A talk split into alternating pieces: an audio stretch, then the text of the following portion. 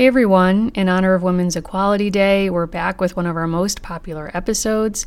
In our second Samantha spinoff, we spoke with Dr. Allison Lange, a historian of women's suffrage and visual culture, and a great friend to the show. She talks about Aunt Cornelia's speech style, the Susan B. Anthony Barbie, and black suffragists you ought to know, plus much more. We'll be back with new content in your feeds very soon, and we hope you're all doing well.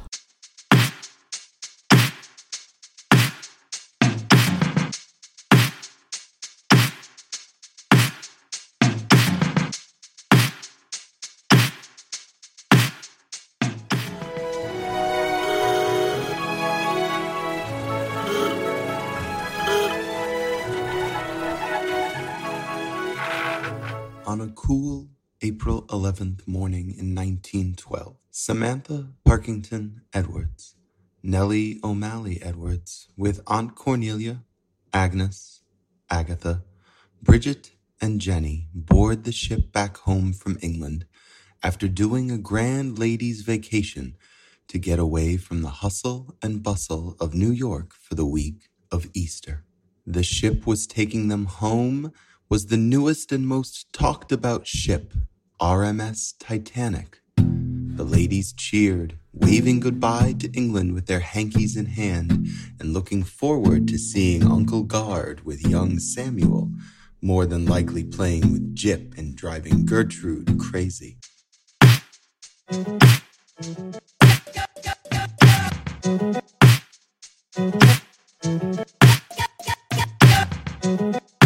You've just mm-hmm. heard a truly stunning teaser to an amazing fanfic we received from one of our listeners that is a truly prized submission to our Guardzine, Uncle Guardzine, which is now available on our website. We'll also put a link into the show notes of this episode.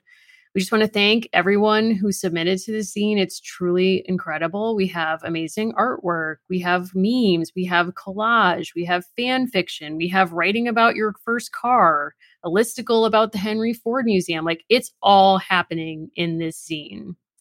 So please check it out. And now that I've gotten that amazing promo out of the way, Welcome, everyone, to American Girls, the podcast. This is the podcast where we'll be reliving the American Girls series book by book. I'm Mary. You'll learn on this episode that I'm other Allison. Wow.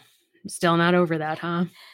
So, this episode features a really amazing interview with Professor Allison Lange. And in the course of this episode, you will hear me refer to as other Allison as opposed to still Allison. So it's a bit of a shock for all wow. of us. But mm-hmm. we, I mean, this month of October 2020, we have nailed these huge interviews. We have Professor Lange in this episode. And then we talked to Anne Helen Petersen in our later episode. So it's just such a month for us. Yeah, I mean, we're so lucky that we got to talk to these incredible guests. So we're so excited to share these conversations with you. And I want to say a special thank you to listener Danny, whose fan fiction was read by our really good friend Eric. As you mentioned, Danny really graciously allowed us to share and do this kind of fun interpretation um, with their work at the start of the episode.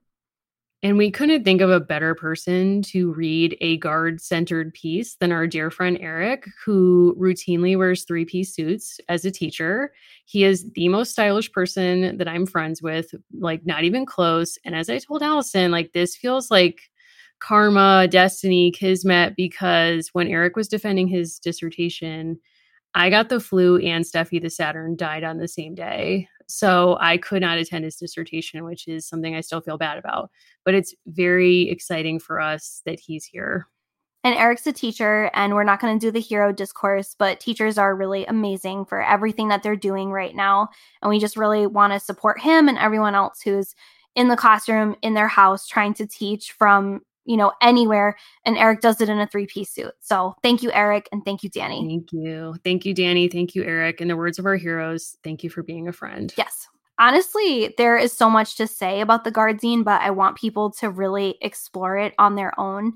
And we had so much fun talking to Allison. We did. And, you know, this is like a dream episode of ours for a while. Like, we became acquainted with Allison um, after we were so lucky to get to do an event with her about her book a few months ago. And, you know, we've been planning this ever since. So it was a conversation that I was really looking forward to because obviously we're living through the suffrage centennial and there's so much to say about it. And it's really nice to have like the expert or like one of the top experts to kind of guide the conversation or at least engage us as we throw any and all questions at her. Yeah, let's get right to it.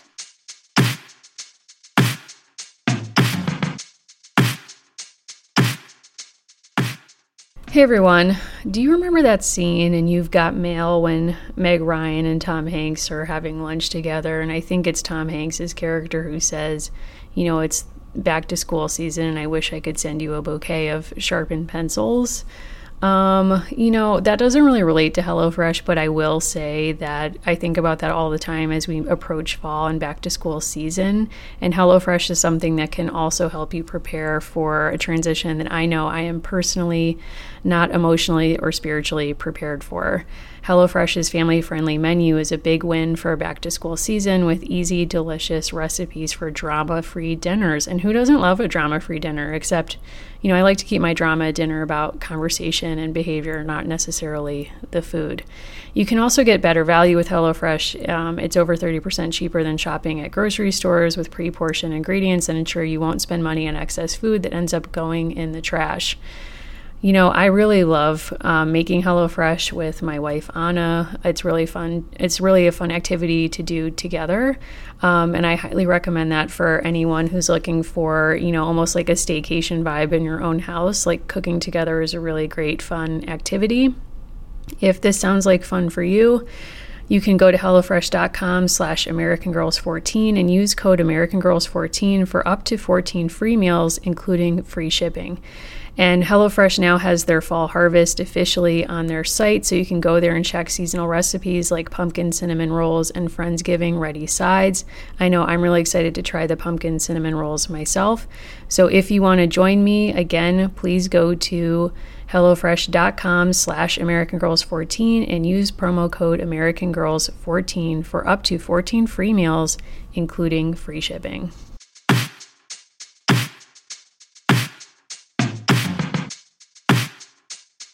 Okay, everyone, and before we jump into this episode, we just want to say a very special shout out to a very special listener, Allison Lange's mom. Thank you so much for listening to all of our episodes.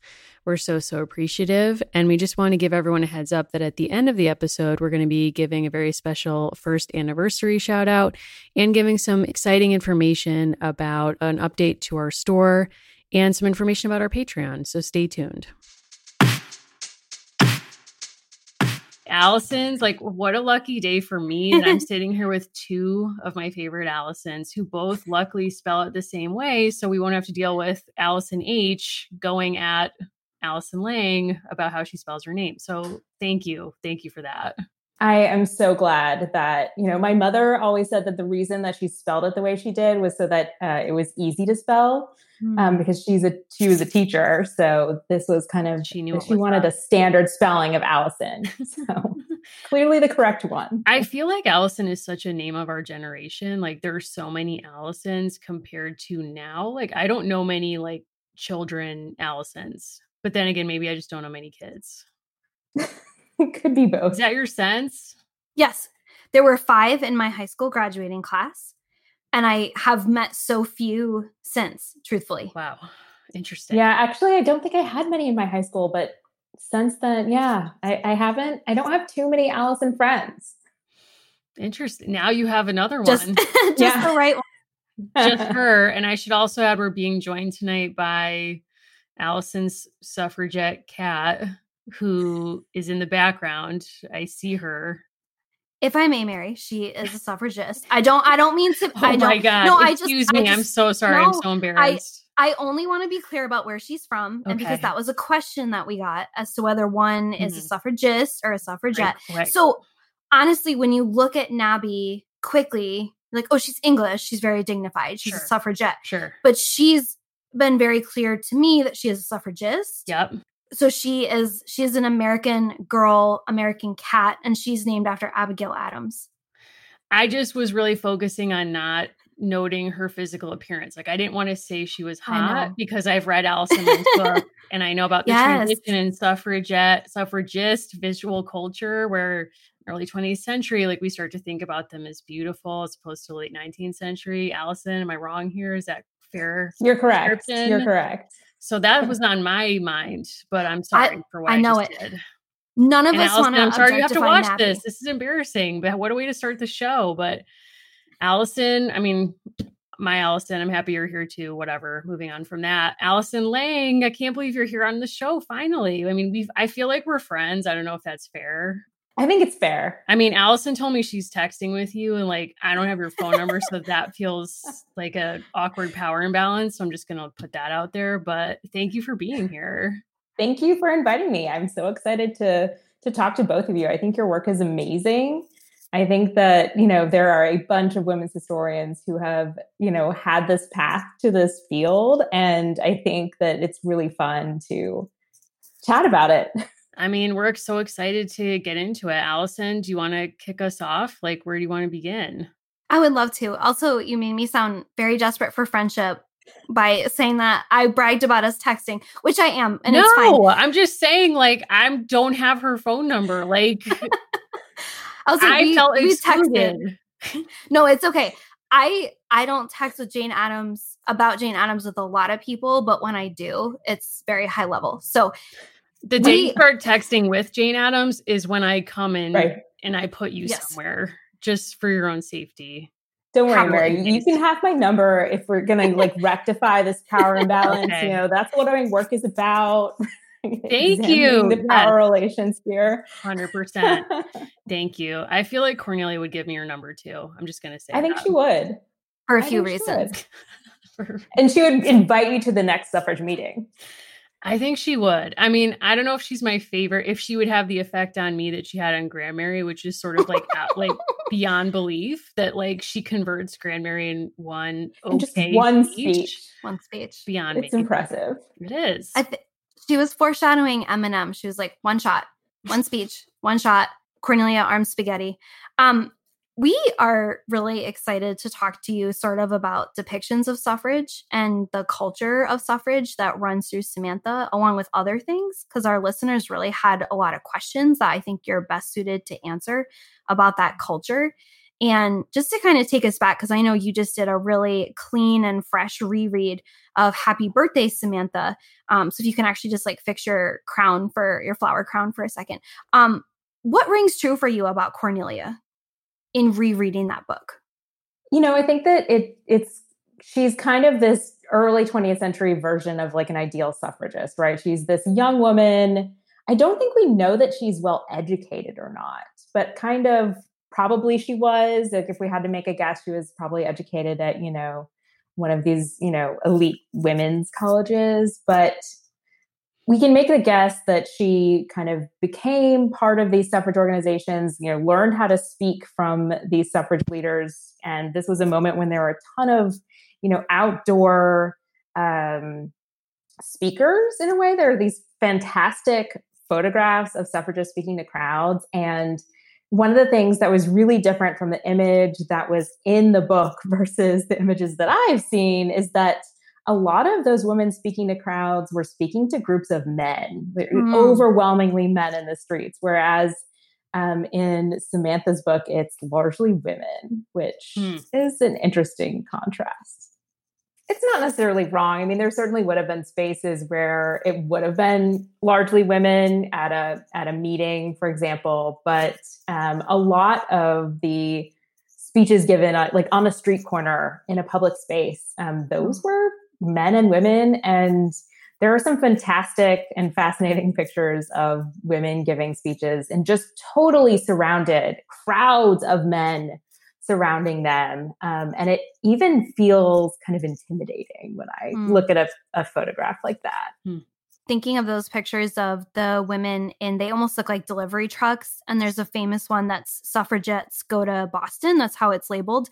And honestly, it just it looks like they're at a middle school or a junior high because there's all these young men just like throngs around the truck.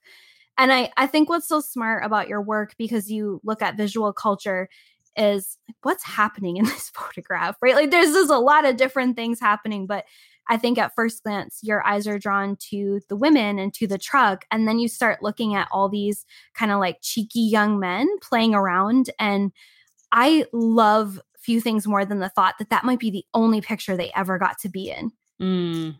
That and, we still and what, have. a, what a strange yeah. thing. Yeah. Mhm. Oh, true, true. Yeah. Yeah, that, that's a, that's a fascinating point. I mean, th- this is a like great moment to say if you have photographs of your relatives, now's a good time to write their names down and write down like as much as you know about them because then when they get into the archives and someone like me goes in and like is interested in finding suffrage history for example i found so many so many photographs that you know don't have any names associated with them. We just know very little about them um, Mhm. they're still fascinating in their own way but yeah it's it's it's tough to tough to get a lot from a photograph when you don't have any identifying information Do you have a case where, you know, thinking about our listeners who are not professional historians, but are very interested in history and, and the practice of history? Something that I love hearing about is actually kind of the behind the scenes stuff. Like, what does your research look like? So, when you say like there's a lot of photos that you find without names, do you have a case where you found a photo and you really wanted to know who the person was and you were able to figure it out?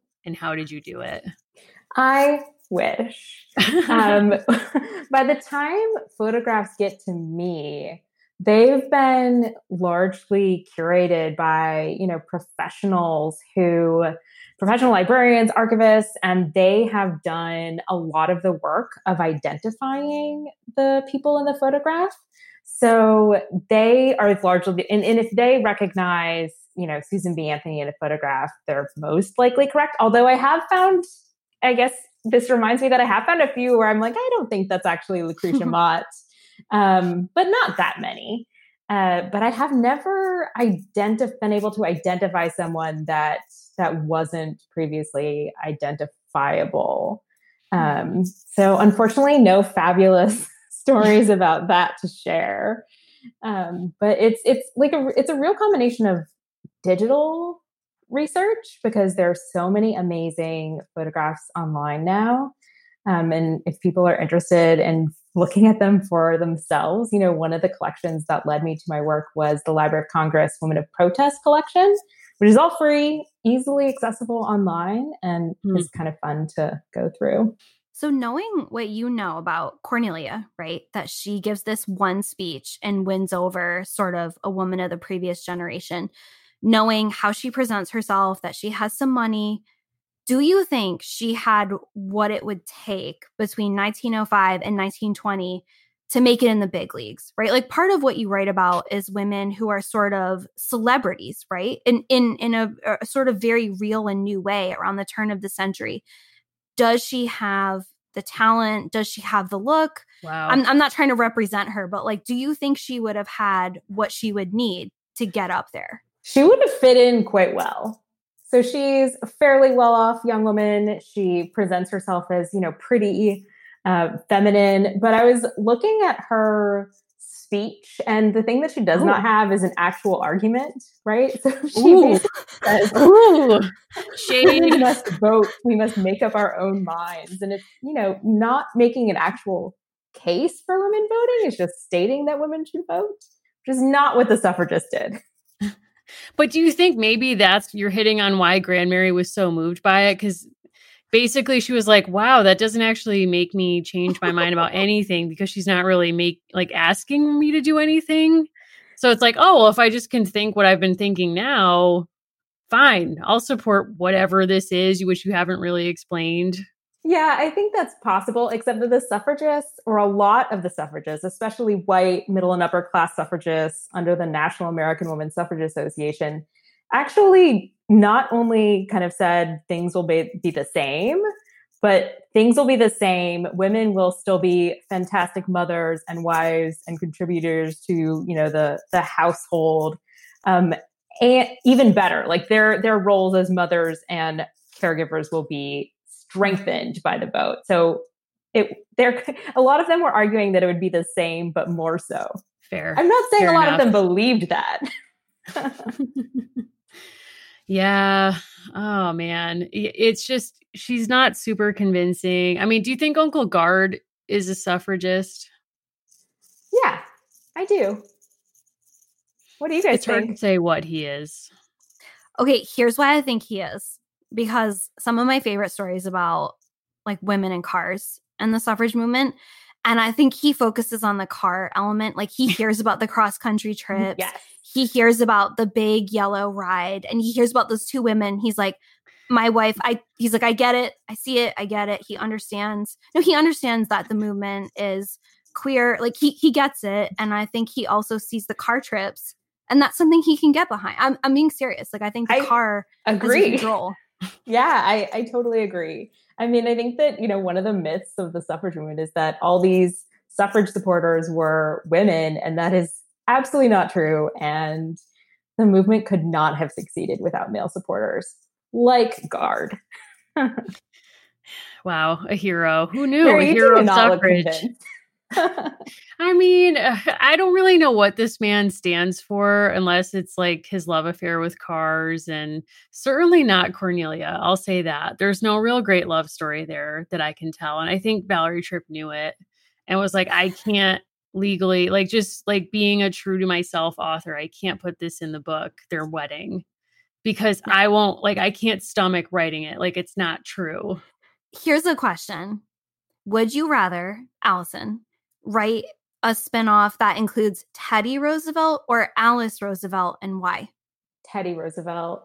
Alice Roosevelt is fascinating. I think my students are always fascinated by Theodore Roosevelt. And I think that his like dramatic shift to support suffrage is really fascinating. And I think it would be compelling to a lot of people, even though I would secretly want to write about Alice Roosevelt for myself. I think there's a Hmm. far broader audience of Theodore Roosevelt fans. I think that's probably true. I mean, Alice has never gotten as famous, I guess, or as popular among even biography readers as I would have imagined. I mean, having read approximately one bio, admittedly, of her, I was like, it took over my life for about a week and a half. I was like, I can't believe I didn't know all of this stuff about this person. Like, she's out of control. I mean, the fact alone that she insisted on serving creme brulee as dessert every time someone came to her house for dinner, I was like, a hero for our times. I also insist on dessert every night. So relatable. For sure. Is it creme brulee? I didn't have creme brulee this evening, and that's a shame. But, you know, I do admire that. Although she herself did not support suffrage, which is tough. That was a But tough you know, moment. Teddy Roosevelt did, but it was know, after I his mean, yeah. presidency, so too little, too late. His post presidential life is like the definition of acting out Yes. and potentially Yeah. a midlife crisis. I mean, he had a lot of crises. True. So something I'm I'm really curious about because people ask this question in many different ways and I know that you've also been asked this question a lot of different ways. I think Teddy Roosevelt for a lot of people is not so different from someone like Elizabeth Cady Stanton where they're sort of a problematic fave. And I think I think we live between these different cultures where for some people they would say, you know, I don't have problematic faves because they're my faves so they're inherently not problematic, which is not always useful. And then you have people who just say, well, Susan B. Anthony is canceled. And and that cuts the conversation off as well. So I think both are ways of foreclosing further analysis. I think Teddy Roosevelt is one of those people where depending on which piece of your story you're looking at, you feel very differently about it. And they all go together because he's one person and, and we can't unpack it. A lot of people asked us when we put out a call for questions about white supremacy in the women's suffrage movement and just because it also happened today, you know, something like the Susan B. Anthony Barbie, you know, what do we do with that? Right. I think that's a really good question. And I think we're still figuring that out. Um, one thing that I think is really important is that we hold our like male historical figures to the same level of scrutiny as we hold our female historical figures to. So it's not fair to critique Susan B. Anthony and not critique someone like George Washington for, you know, ownership of of enslaved people. So I think that we are going to have to develop a more complex understanding of these historical figures that both values the things that they did contribute because someone like Susan B. Anthony and Elizabeth Cady Stanton did contribute significantly um, to the organization of a women's rights movement and the leadership of that.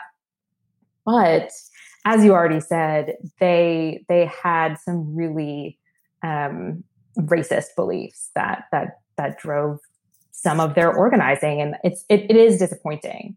Um, but I think that setting them aside entirely is a mistake as well, because it's really useful to look to the past and realize that women have you know, tried to organize women's rights movements before us and realize that there's like a longer lineage of this work.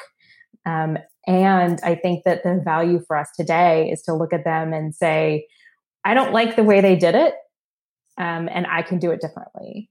So I think mm-hmm. that that's that's one way we can kind of both value their work um, and critique it. I mean, I'm interested in how like suffrage and suffragists have been commemorated since the passage of the amendment, even before. I mean, do you see kind of like longue durée changes in how we think about them? Um, is it gone from like a very kind of like oversimplified narrative of they were erased or not memorialized at all to now to then like lionized to now complicated or how do you see it? It's really changed. So the first the first major history of the suffrage movement actually came out in 1881, so long before the passage of the 19th Amendment. However, by then, women in Wyoming Territory were voting. Um, there were Western states thinking about it, and plenty of places where women were actually voting in local school and city elections. So um, it was on it, you know, in the early stages, but it's changed a lot. So the history of women's suffrage was edited by Elizabeth Cady Stanton, Susan B. Anthony, and Matilda Joslyn Gage, and they were very selective about who counted as a suffragist. And it was really a significant focus on white women, um, no men, no women of color. Um, I shouldn't say no because there are certainly some allusions to someone like Sojourner Truth, um, but even white women who were founding the, the competing organization to them received very little attention in mm. this text. And so that's it. It started out very differently, and I think it's very different in 2020.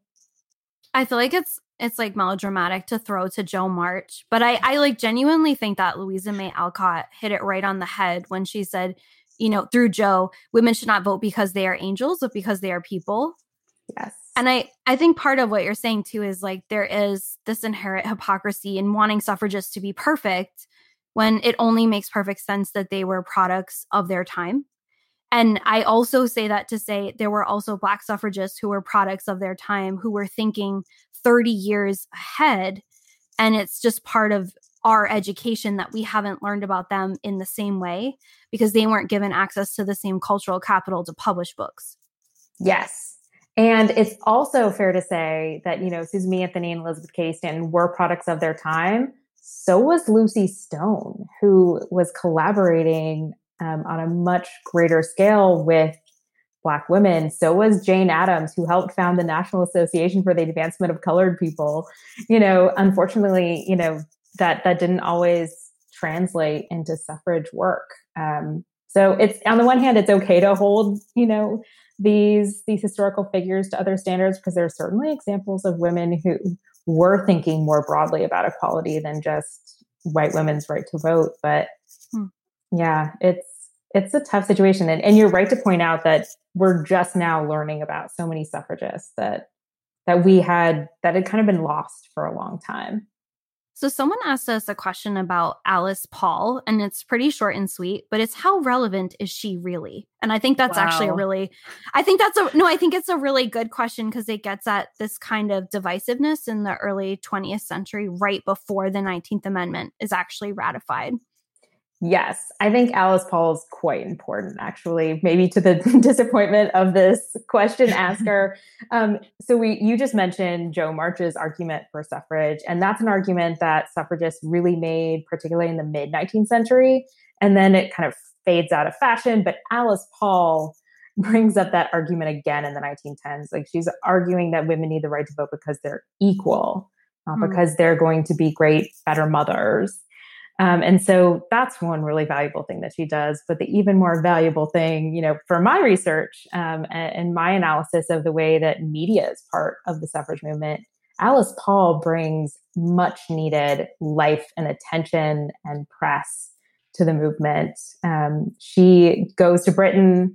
She learns how to kind of create these popular protests. She brings them back to the United States. She's the first, you know, she in the National Women's Party launched the first ever picket at the White House. And, you know, in 2020, in the 21st century in general, you're always going to see someone protesting at the White House. So that's, I think that she is quite important um, in the history of the suffrage movement. Hello, everyone. This is Mary, and I'm back to talk about Magic Spoon, one of our favorite products that we discuss here on American Girls Pod. Um, it is still Leo season, thank God, and Magic Spoon is something that really speaks to me as a Leo. It's both good for you, as all Leos are, and you know, it's it's really luxurious. I don't know if you've tried it so far, but I would definitely check it out.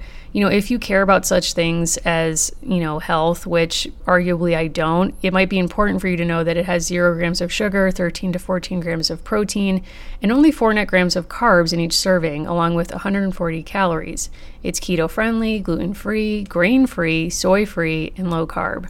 But I'm going to be real with you. I don't really care about any of that. To me, it really comes down to flavor and taste. So if you get the variety pack, you can try cocoa, fruity, frosted, peanut butter, blueberry, and cinnamon. And I really like to mix some of the flavors. So I'd recommend, for example, mixing cocoa with peanut butter, which makes it kind of taste like a peanut butter cup. Also, if you've tried and loved the flavors cookies and cream and maple waffle, you'll be happy to know that those are now going to be back permanently, so you can check those out. If you want to send this to a Leo in your life or try it yourself, go to magicspoon.com slash americangirlspod to grab your delicious cereal and try it today. And be sure to use our promo code AmericanGirlsPod at checkout to save $5 off your order. And Magic Spoon is so confident in their product, it's backed with an 100% happiness guarantee. So if you don't like it for any reason, they'll refund your money, no questions asked. Remember, get your next delicious bowl of cereal at magicspoon.com slash americangirlspod and use the code americangirlspod to save $5 off. Allison, any other questions from burning questions from listeners right now or? Um, so many that I love, but one is our suffrage plays funny? Or like, do you enjoy, do you, do you enjoy, I, I've actually paraphrased some of these questions to my own liking. However, I, I'm thinking of people like Inez Milholland and like the real theatrical elements of suffrage. And like, have you read them? Are there any that you're going to be recreating in a tableau with your friends, 19th century style? With I, us, with us, I, I mean, I, you know, I would love to. And I think that if the pandemic had not happened, we would have seen a lot more of that this year. Um, there are some fabulous suffrage plays that you can find the screenplays for. There's a book of them even. Um, they were really funny, right? Like that's how you bring people over to a cause. You entertain them and they they like make fun of gender roles. I have I've had my students do a play from I think like the 1850s or something about, you know, men and women not doing what they're supposed to do. um, and it's it's it's it's silly, it's fun. And yes, they're they're worth taking a look at. I don't want to say I don't believe you that they're funny, but in my experience, things in history that were hun- funny 150 years ago, I read them and I'm like, I can't follow these jokes. Like they're way too inside. That's a fair concern. And I think that one of the things that's interesting about like suffrage plays because they're always critiquing gender roles and it's even in the 21st century when like someone on snl or whatever other sketch show or whatever um, when a man dresses up as a woman we know that that's supposed to be funny. I mean there was just a comment going around on twitter about joe biden's mask you know wearing a mask and how that was connected to like he, he should just wear a purse you know as, as this like feminized emasculating thing. And so i think that you know this gender swapping humor is still kind of part of our culture so maybe that resonates. Can I just say, normalize? I don't care if it's a purse. I don't carry a purse. Normalize everyone carrying their own stuff. no. Backpacks are central to my relationship with my husband because I turned to him and I was like, I'm not carrying your stuff. No, just like as as like a basic thing where it was like we will purchase accoutrement that we can take on vacation because I have a lot of needs. I'm very pale. I need sunblock. I need hand sanitizer. And so does everyone. So we will be sharing, you know, so regardless, I've read a few different suffrage plays and they were not funny. And I, I also totally believe you. But I think part of why they were not funny, they never really took off. So they weren't the popular one. Um, I've read Alva Vanderbilt's unsuccessful suffrage play from the early 20th century and Harriet Hanson Robinson's also unsuccessful late 19th century play. And they just did not get it done for me. And I think part of it, though, is we've also talked about this with old fashioned films. They're so overwrought like they're leaving nothing to the imagination. You have to imagine like lighting is probably very poor, makeup is like definitely poisoning you in real time. It's not great. Like I I couldn't find anything funny about it. But then there are other writers from the suffrage movement like Lucy Stone I find to be just so powerful because she's so out there in the same way that a John Brown is out there. Like I think if they existed today, they would be on Instagram with like 25 part stories. And like weird collage, like weird collage work that only they understand. And then they're like, I'm unpacking yes. this in my IG live show. Like, if you don't show tune in Sunday at nine, like you're not real, like you're not really part of the movement. Lucy Stone would not be posting no. any selfies, but her daughter would be posting photographs of her mother is how it would work. That's like I mean that's a fascinating generational relationship like within a single movement to make your daughter like I don't know how much the daughter just felt compelled to like remember her mom and make sure her mom had her place in history or if the mom on the side was like and you will make sure that I end up in every history book or else it could have been a little interesting. Both, but Alice Stone Blackwell, her daughter, really believed in that. She really thought it was important that people remember her mother and always said over and over that her mother didn't want to be remembered, which I think is like part of this posturing um, around famous 19th century women so that it doesn't look like they're overstepping and, and want to be famous in any way. So but that's what I really loved that. about your book was that it really hit home to me like vanity as something that's so central, not as a negative trait, but they had to consciously say, I am going to be photographed. You know, like Susan B. Anthony and Elizabeth Cady Stanton doing that photo shoot, which is kind of insane in hindsight, where they're both like pretending to read a book together and like, you know, like these goofy poses where you're like, what is this? But trying to like hit you over the head with like we're learned and we are the centers of this movement. Like we're hyping ourselves. We're a two women hype team. And you might look at that and say like that's crazy. But first of all like men do that all the time. So just saying that. But that they had to do that to further the, these beliefs that they believed in so strongly and that that wasn't a bad thing and it wasn't really about their egos per se. I'm sure on some level it was but I don't know, like that, even though on some level, I guess I've always seen these photos, I didn't really think about kind of the motivation behind it.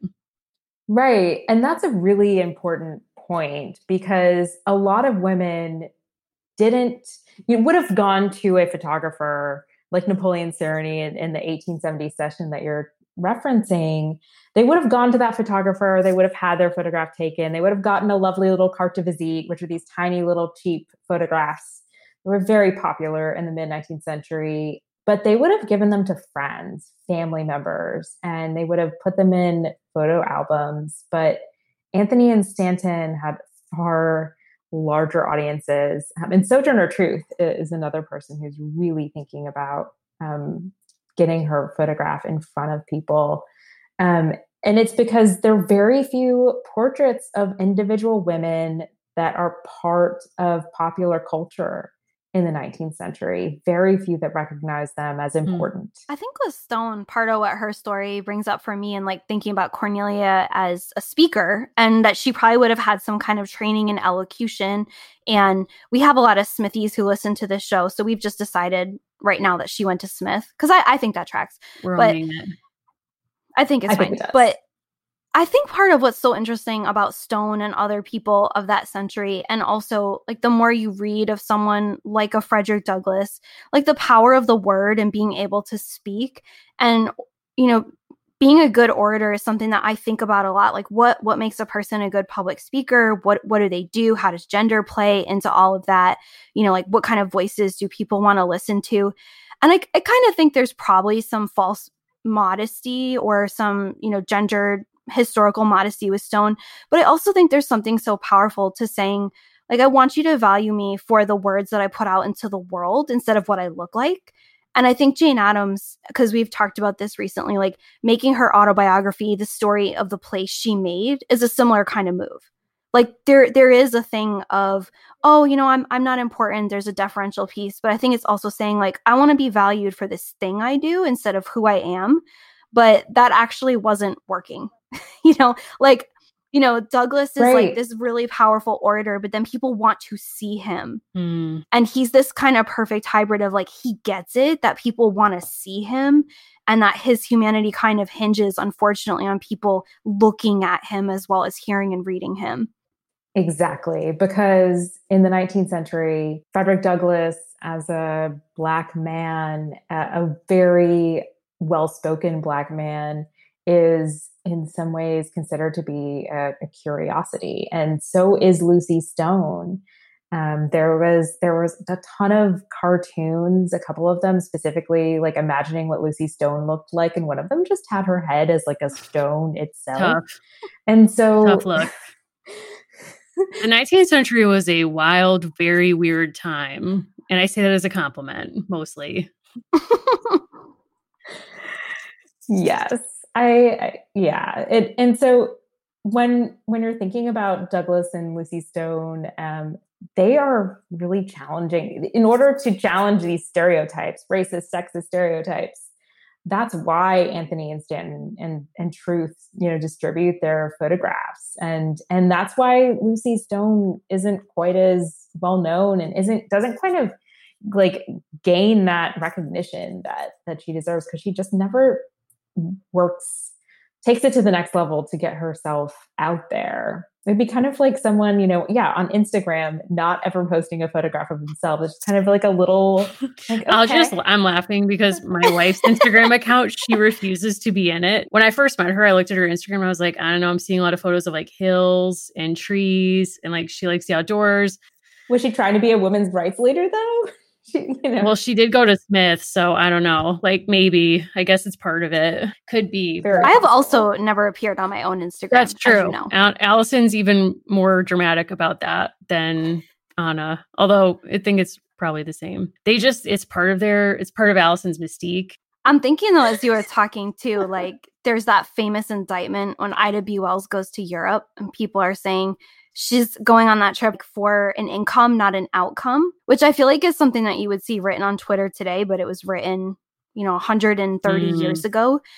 And it's this thing of like people automatically being suspicious of her as a powerful and smart Black woman promoting herself when actually she was promoting a cause. Yes. Yeah. I, I think that that suspicion is particularly centered on women. Uh, and, and I think that maybe that's the case in the 21st century as well but i think that's a that's a mm. that's an important connection. Yeah i mean i'm thinking as you're talking about aoc and like the way people talk about how she presents publicly and saying like oh she's just doing this for her own self promotion not because she's here to promote this cause. So it seems like that's sort of a through line Yes, it definitely is, and um, she's a great example, as are many other, you know, new, you know, relatively recently elected um, female politicians of how women are, female political leaders are really trying to kind of reinvent how to be a, a public figure, um, make themselves appear more authentic, you know, less you know th- they're still walking the tightrope of likability and um, you know masculinity but um, i think someone like aoc is is making doing a really good job of making herself seem like a human and it's really pleasant I agree. Yeah, her I like her Instagram live videos where she's just sort of making dinner and seems like a person. It's very relatable. Even though Allison and I, Allison H and I don't cook. So in a way that part's not relatable but yeah i think that the way she styles herself is really interesting right so on the one hand she'll tell you she'll like write about her skin care routine and on the other hand you know after ruth bader ginsburg died um, she created a video and made the choice to like put on a blazer mm. for that video right and like you know just like she's like trying, she's like combining this like very feminine um, uh, conversation that people, you know, our age are having right now. Um, and also with this like then shifting to like more of a masculine symbol of authority and leadership uh, in a in a different video like that. I think it's really interesting the way that she kind of um, is really aware of that. There's some politicians uh, from the Midwest that show up on my page on TikTok all the time, and for me, it's it's frankly such a turnoff because I imagine that they have a job to do, and I'm just I'm not interested in their sneakers, and I, I think it's fine, and I think it's a tactic, and I'm not criticizing those individuals.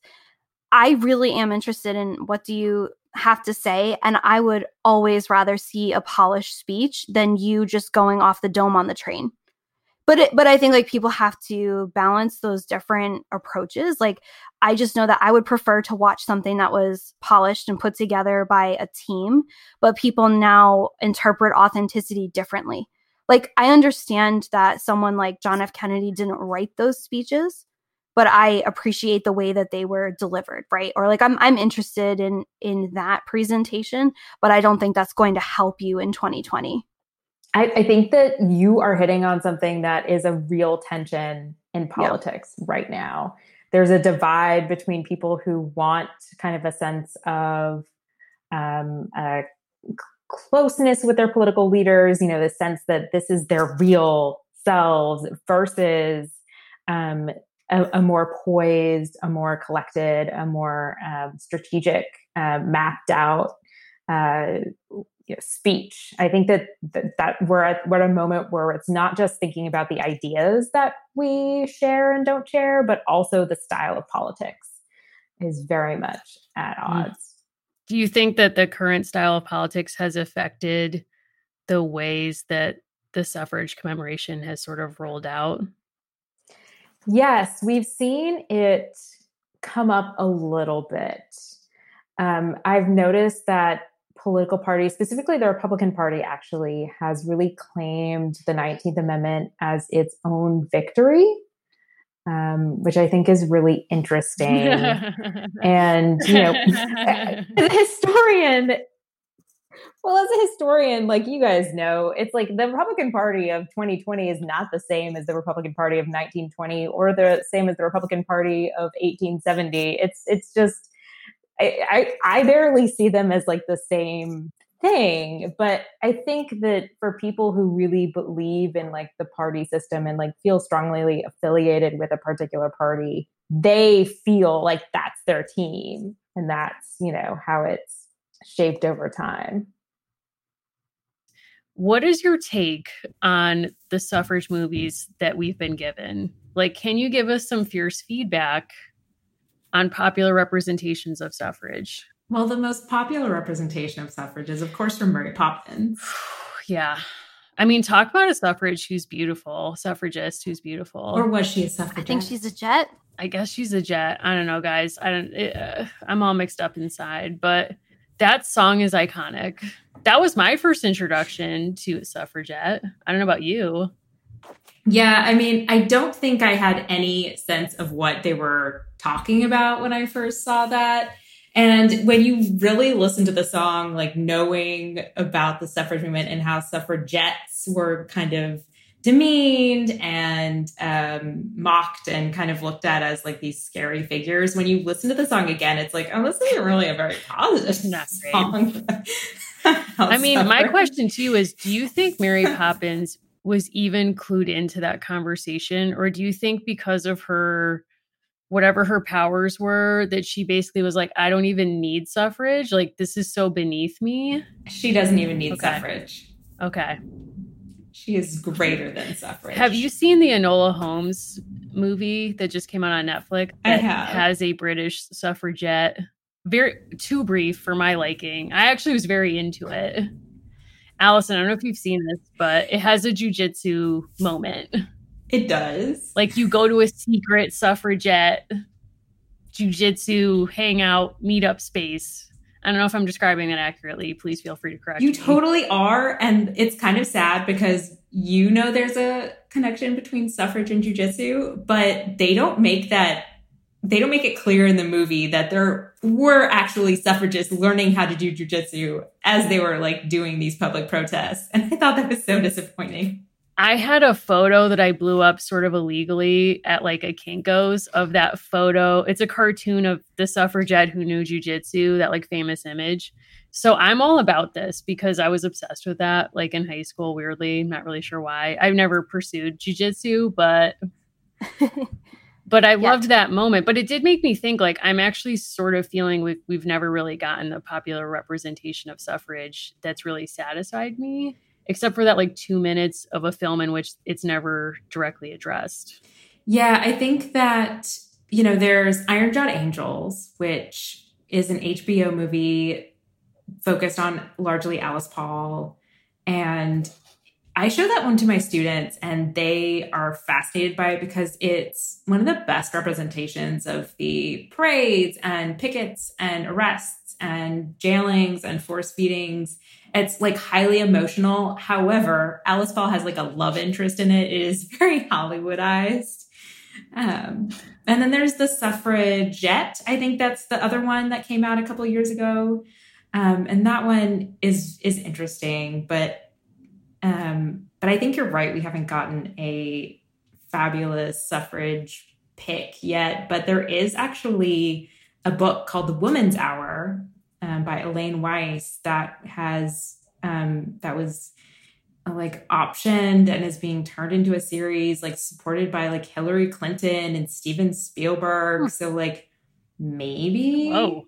something interesting will come out of it. We'll see what do we have to do to get you hired as like the historical consult on that production? I don't know, but please find out. We need you as like an American Girls podcast correspondent, boots on the ground. What's Hillary like? What kind of pantsuit does she wear to set? White, et cetera, et cetera. Yeah. Whoa. I mean, suffrage white, right? That's what she accepted the, the nomination in. And I think that she would be on brand. But I think that what you're saying about these representations makes me think about that really great quote um, other Allison mentioned from Louisa May Alcott about they're not angels, like they're suffragists because they're not angels, like they're real people.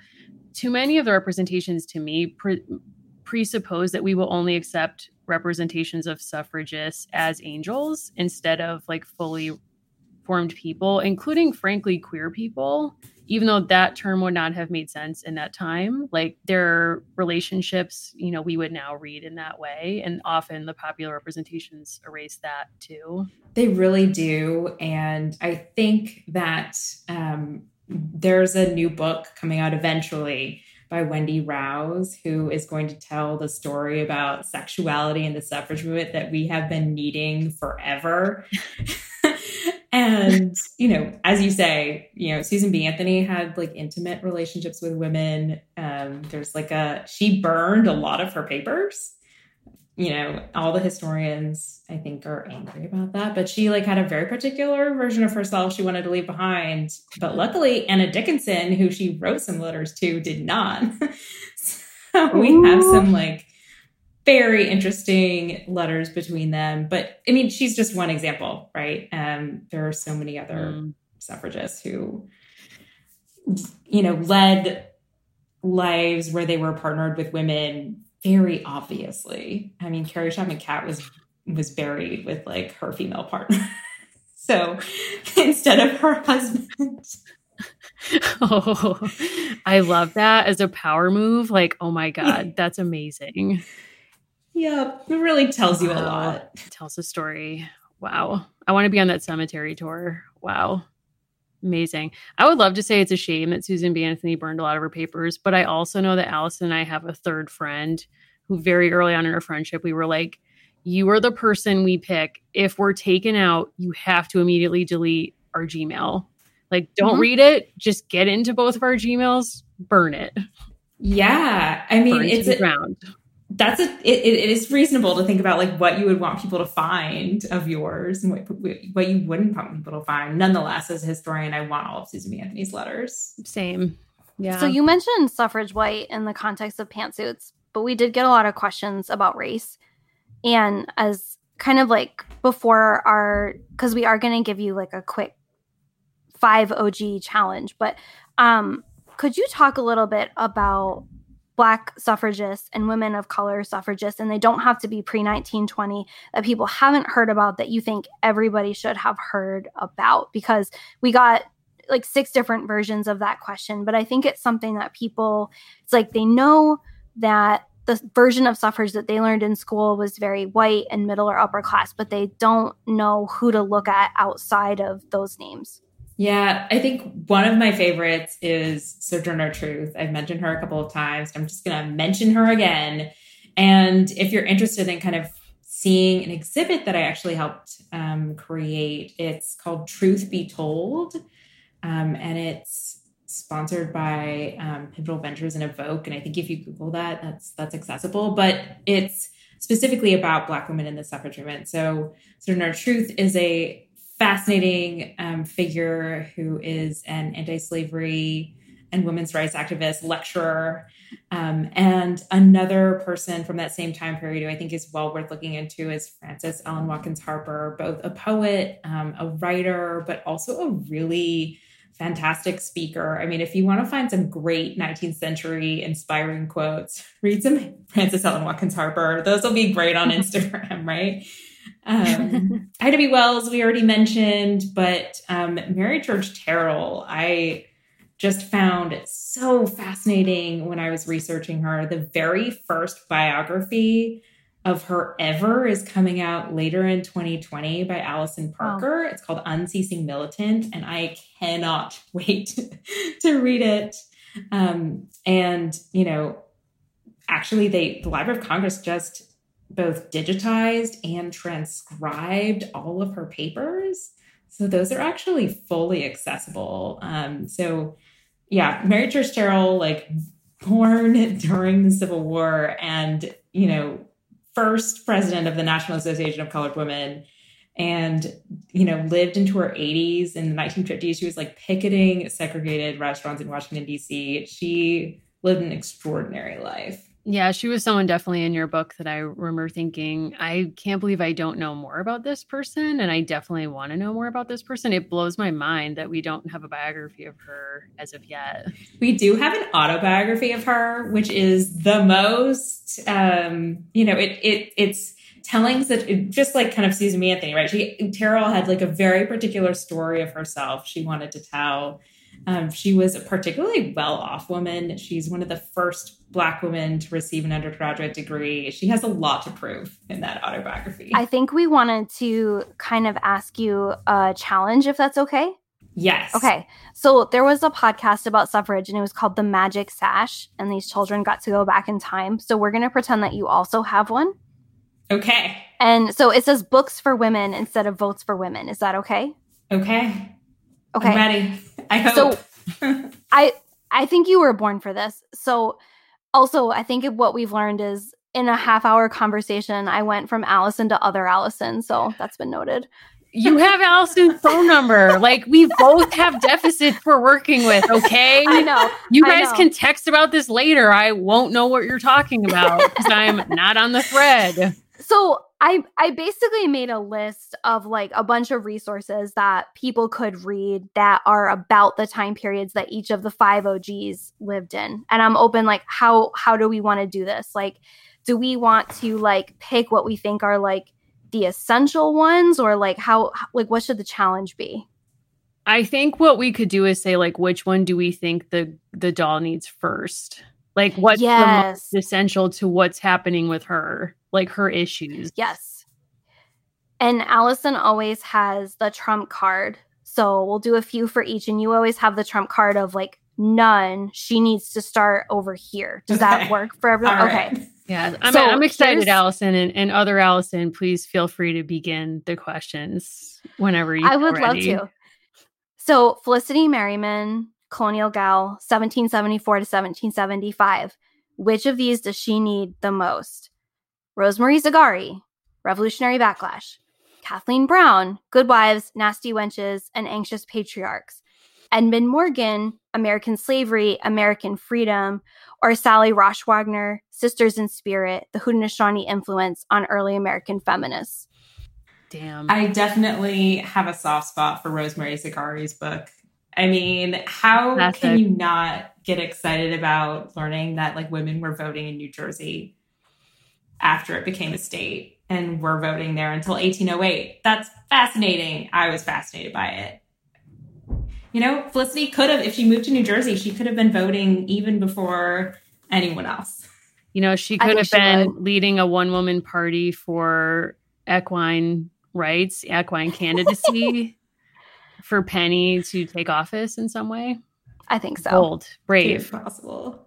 So our next gal is Josefina, who we know and remember and love and cherish. And I kind of went like an unexpected direction with some of these. So don't don't be nervous.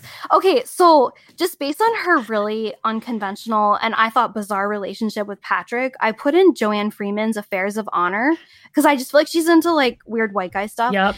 Um, Catherine Allgor, Parker Politics, Parlor Politics. My apologies to Kath.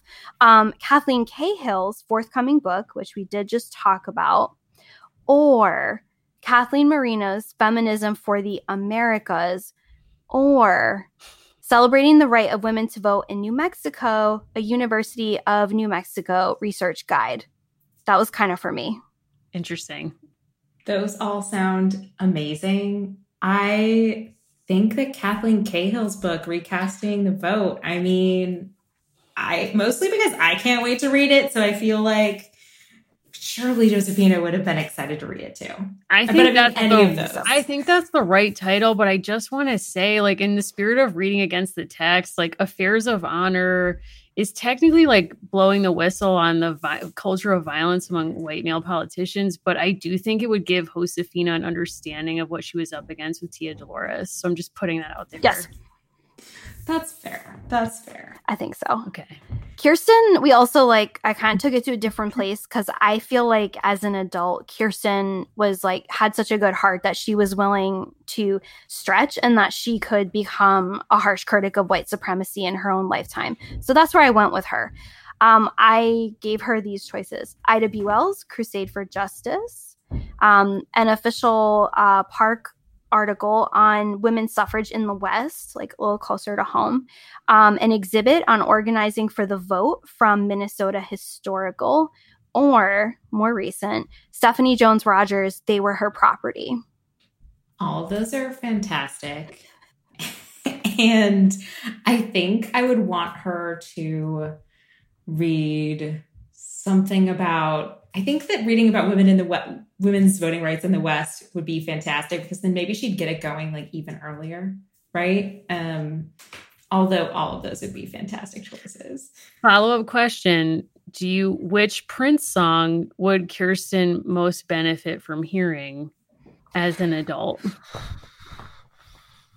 I have no idea. Like, why don't you tell me what you I'm think? just gonna say I'm gonna answer my own question and say that like I would let her listen to Raspberry Beret just as like a I knew it. gateway drug, but it's only because I don't think she could handle Darling Nikki just straight out the gate. But I think that that's where she should end up. Just saying. Yeah.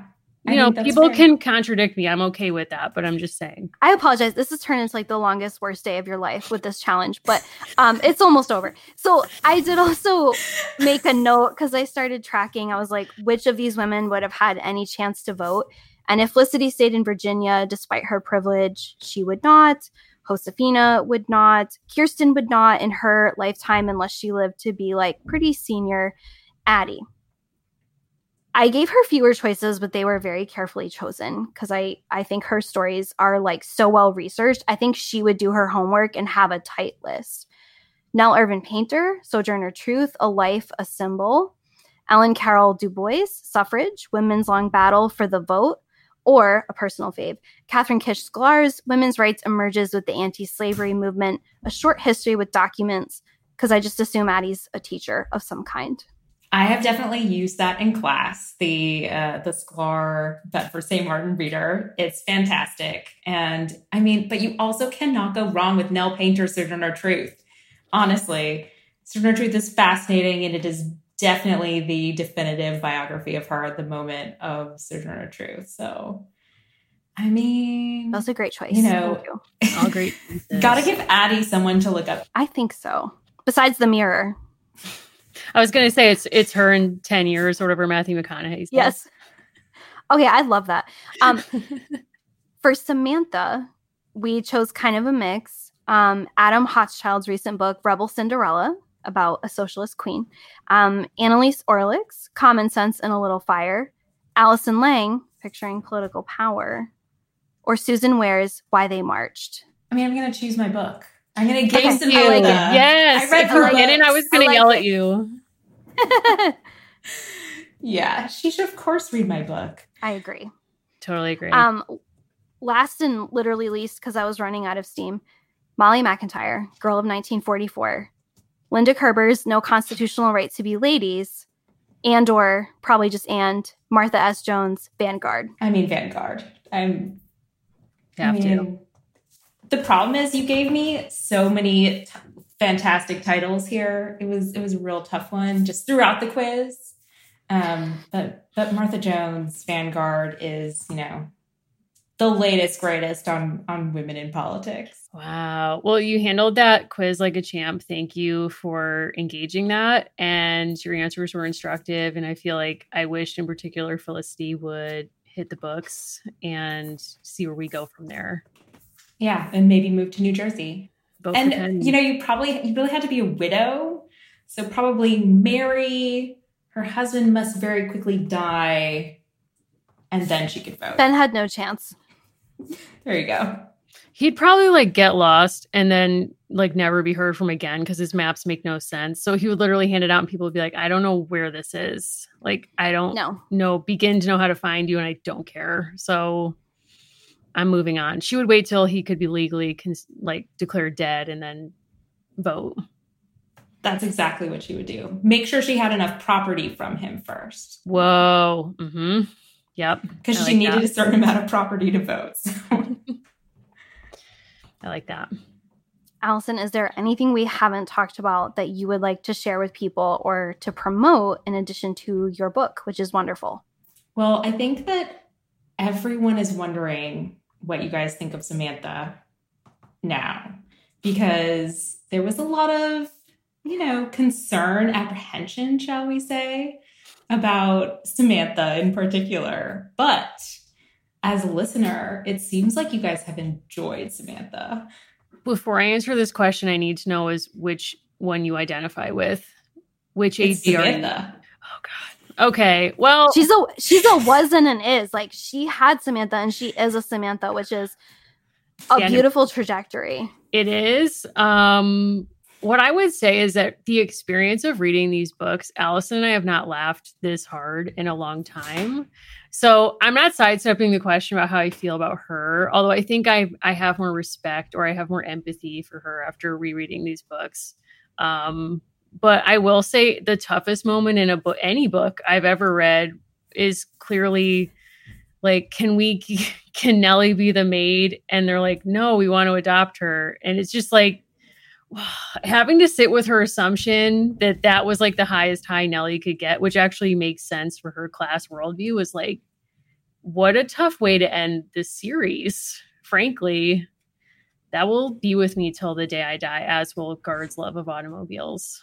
I don't mm. know, Allison, how do you feel? I have loved loved rereading Samantha. I I think genuinely we've changed our mind on every character, right? We've we've changed our take on everything because we read them completely differently. Like we're completely different. I mean, the kind of strange thing about being us is like we have to defend our 8-year-old opinions on dolls like once a day on social media Mhm. or like reaffirm that we do know how to do math of when these not real people would have been born, which like we do know how to do. I think what was like really kind of surprising to me is by a total accident of fate and history, we read her at the perfect time because I think Samantha is a great conversation starter about white privilege and how you use the privilege that you have uh, relative to other people. And I think I really, really loved her heart and the way that she cared about family and the way that she struggled to make sense of that for herself. Like, I, I think I projected a lot onto Samantha where it was like she had really nice stuff. And now that I look back, it's like she had nice stuff, but in her story, she's a very different person than I think I made her out to be. Yeah, and I think I also just erased or forgot how much of her story has grief at the center as like the motivating force and how sad that is. And but I also think as a reading experience like this, I can't speak for other Allison, but it these books hit at a moment when I was hitting burnout with everything going on in the world. Like I just had absolute fatigue, could not take anything in. And to read these books, which were so insane on so many different levels, like the fact that the illustrations of the twins are exactly like Annie, like it, like Valerie Tripp, dot dot dot, like all of it.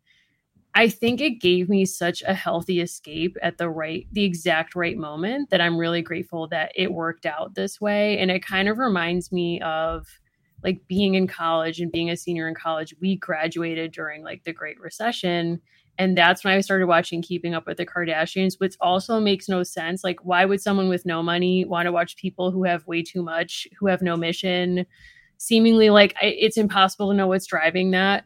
And yet I couldn't get enough of it and it was just sort of like the bomb I needed, like at that moment. And I think for Allison too, like we both watched it and we've been rewatching it now. But so it was like a perfect reading experience too. How about you as like a person who identifies as Smith? Like in some ways the stakes are highest for you. I when I was rereading it, um, I didn't remember that much uh, from it.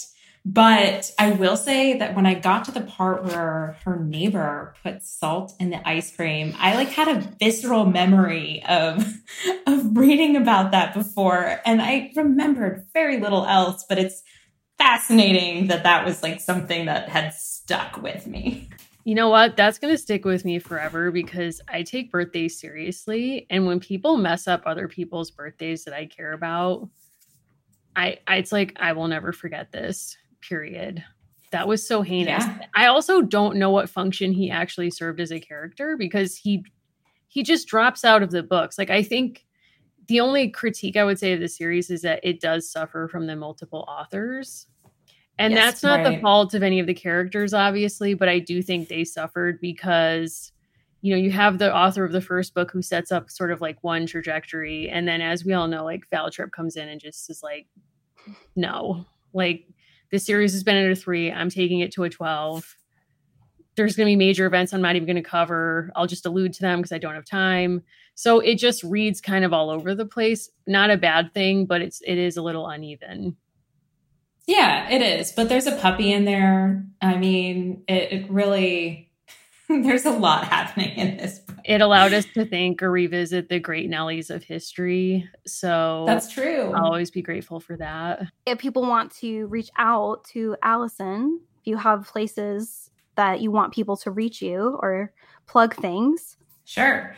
So I am on Instagram at Professor Lange, L A N G E and on Twitter as AK Lange1. But there's a lot of stuff on my website, which is AllisonKLange.com, which has links to the Truth Be Told website, um, a variety of articles, and all kinds of like upcoming talks and things that I've got. So that, that, that's where to find me. And is there a pop culture thing that you're obsessed with right now that you would like to recommend to our listeners? We're always looking for fun things to watch and read and take in. I think that Enola Holmes is a great place to start. I'm fascinated by the Susan B. Anthony Barbie and seriously considering adding it to my Centennial collection. Um, I think you yeah. have to. Couldn't you write that off on your taxes as a work expense? Surely. Surely I could. Yeah, I think that's right. Yeah. I think it was designed for you. Like, I think you actually have to buy that. I probably do. I think that, you know, the only other thing that I would want to like remind people is that we should vote in the upcoming yes. election. Yes. This is, you know, after studying these suffragists for so many years, um, people wouldn't organize so much to oppose this movement if it weren't such a powerful thing to have. So I think that's, you know, an important reminder. That's right. Are you doing a remote ballot? I just got my ballot in the mail today, so I'm very excited. Um, how about you? Are you going in person? What's the plan? I think I'm going to vote in person early. I mm. think that's my current plan because I did request an absentee ballot, but I think voting in person might be more reliable. Yes, so I've heard. How about you guys? Absentee ballot for you, Mary? I'm definitely doing absentee ballot just because, you know, I've got some autoimmune stuff. So I'm trying to limit my exposure to large groups when I can. But I'm very excited to do that tomorrow and just drop it off and bring it right to town hall. Perfect. So, Allison, what are you doing? I am voting in person, just like Lydia Taft, the first woman voter in Massachusetts who lived in Uxbridge. Wow. So I am I voted in person in the primaries a few weeks ago, and I felt really good about the protocols that my community had in place. So I am going to vote, and I will be doing that on November 3rd. Exciting. I don't know why I said that like everyone else is voting at a different time, but I mean, we are on different timelines. Yeah. I mean, Massachusetts is voting early in the next couple weeks. So yes everyone's voting all over the place right now anytime in the next like month it's insane truly but important well thank you so much this has been such a dream thank Yay. you it's been really fun chatting with you guys Well, thank you to our friend. I'm calling her my friend. I mean, I feel like I'm about to get her phone number, Allison Lange. I'll see you on the group text. Um, thanks so much for being here, for being such a wonderful guest, and for your book, which we highly recommend to all of our listeners. Um, before we close, we just have a couple announcements that we really are excited to share with you. The first is, you know, thanks to everyone who's bought merchandise from us thus far. But we're so excited to note that we are relaunching our store today. So if you go to our store, go to our website, AmericanGirlsPod.com, and in the show notes, you'll see a link as well.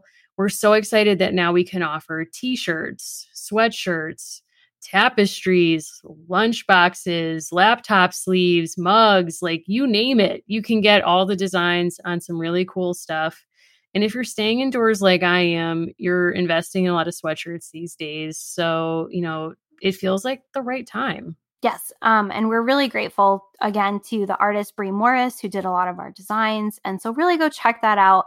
Um, it's just another way also to support the show. Allison taught us a lot about the power of promotion right? That's right. She did. So we do just want to also mention that we have a Patreon and we thank everyone who supports us there so much. It's such a joy to make those episodes. We do put out an extra episode every month for the people who subscribe to our Patreon. It's $3. And part of what we have going on over there has evolved. So we haven't talked about it in a long time but we usually read something or we do something extra every single month and we make an episode about it. Um, we've done everything from the Dear America book about the Titanic to Jessica Simpson's memoir to this month, it was such a scary and fun delight to reread The Witch of Blackbird Pond. And so, part of what we have going on on the Patreon is we do polls where we ask folks if they'd like to do a watch along with us. Um, we also post that extra bonus episode. And part of why we do the watch along is we have a Discord channel. If you are like me, you did not know what Discord was until we created this on Patreon, but listener and friend Joelle helped us set it up. I promise it's very easy and there are very clear directions. You're basically just in a big group chat with us and a bunch of patrons watching something at the same time. I can yes. do it. I mean, my Courtney doll can even do it. She's on wow. there. So, and we have some exciting things coming up on there. We want to add some extra channels, which again, it's almost just sort of like good facilitated group chat rooms um, on The Bachelor, and there's also going to be a space for D and D that will be facilitated by listeners. So it's just kind of a space where you can come and we chat or we watch things together. Exactly. And, you know, we've had so much fun watching um, a Mary Kate Ashley movie. We watched, rewatched Annie not long ago. We are going to be watching Hocus Pocus soon as a group. And people in these chats just make me laugh so hard. So it's really just a space for community and fun. So we really encourage you to check it out if that sounds of interest to you. And if you're already a member of the Patreon and you would like a Discord channel to kind of talk about a topic that you're you think a lot of other listeners would be interested in, like The Bachelor or D&D or what have you, please get in touch with us because, you know, we really want to facilitate this community in a way that's equitable and kind of like meeting the needs of our listeners. Mary, I have one last question for you. Uh-oh, yes. It's it's not it's not a bad one. What state is Felicity Merriman from? The colony of Virginia. That's so interesting that you bring that up. So, one of our listeners reached out to wish, um, or asking us to wish his wife, Virginia, a happy first anniversary for their first year of marriage. So, we wanted to wish Virginia and Mr. Evergreen a very, very happy and happy evergreen marriage for the rest of their life. We hear that she's sort of a Josefina, which we love. So, Into it. we wanted to wish them a happy anniversary, and we're so honored that you wanted us to be a part of it.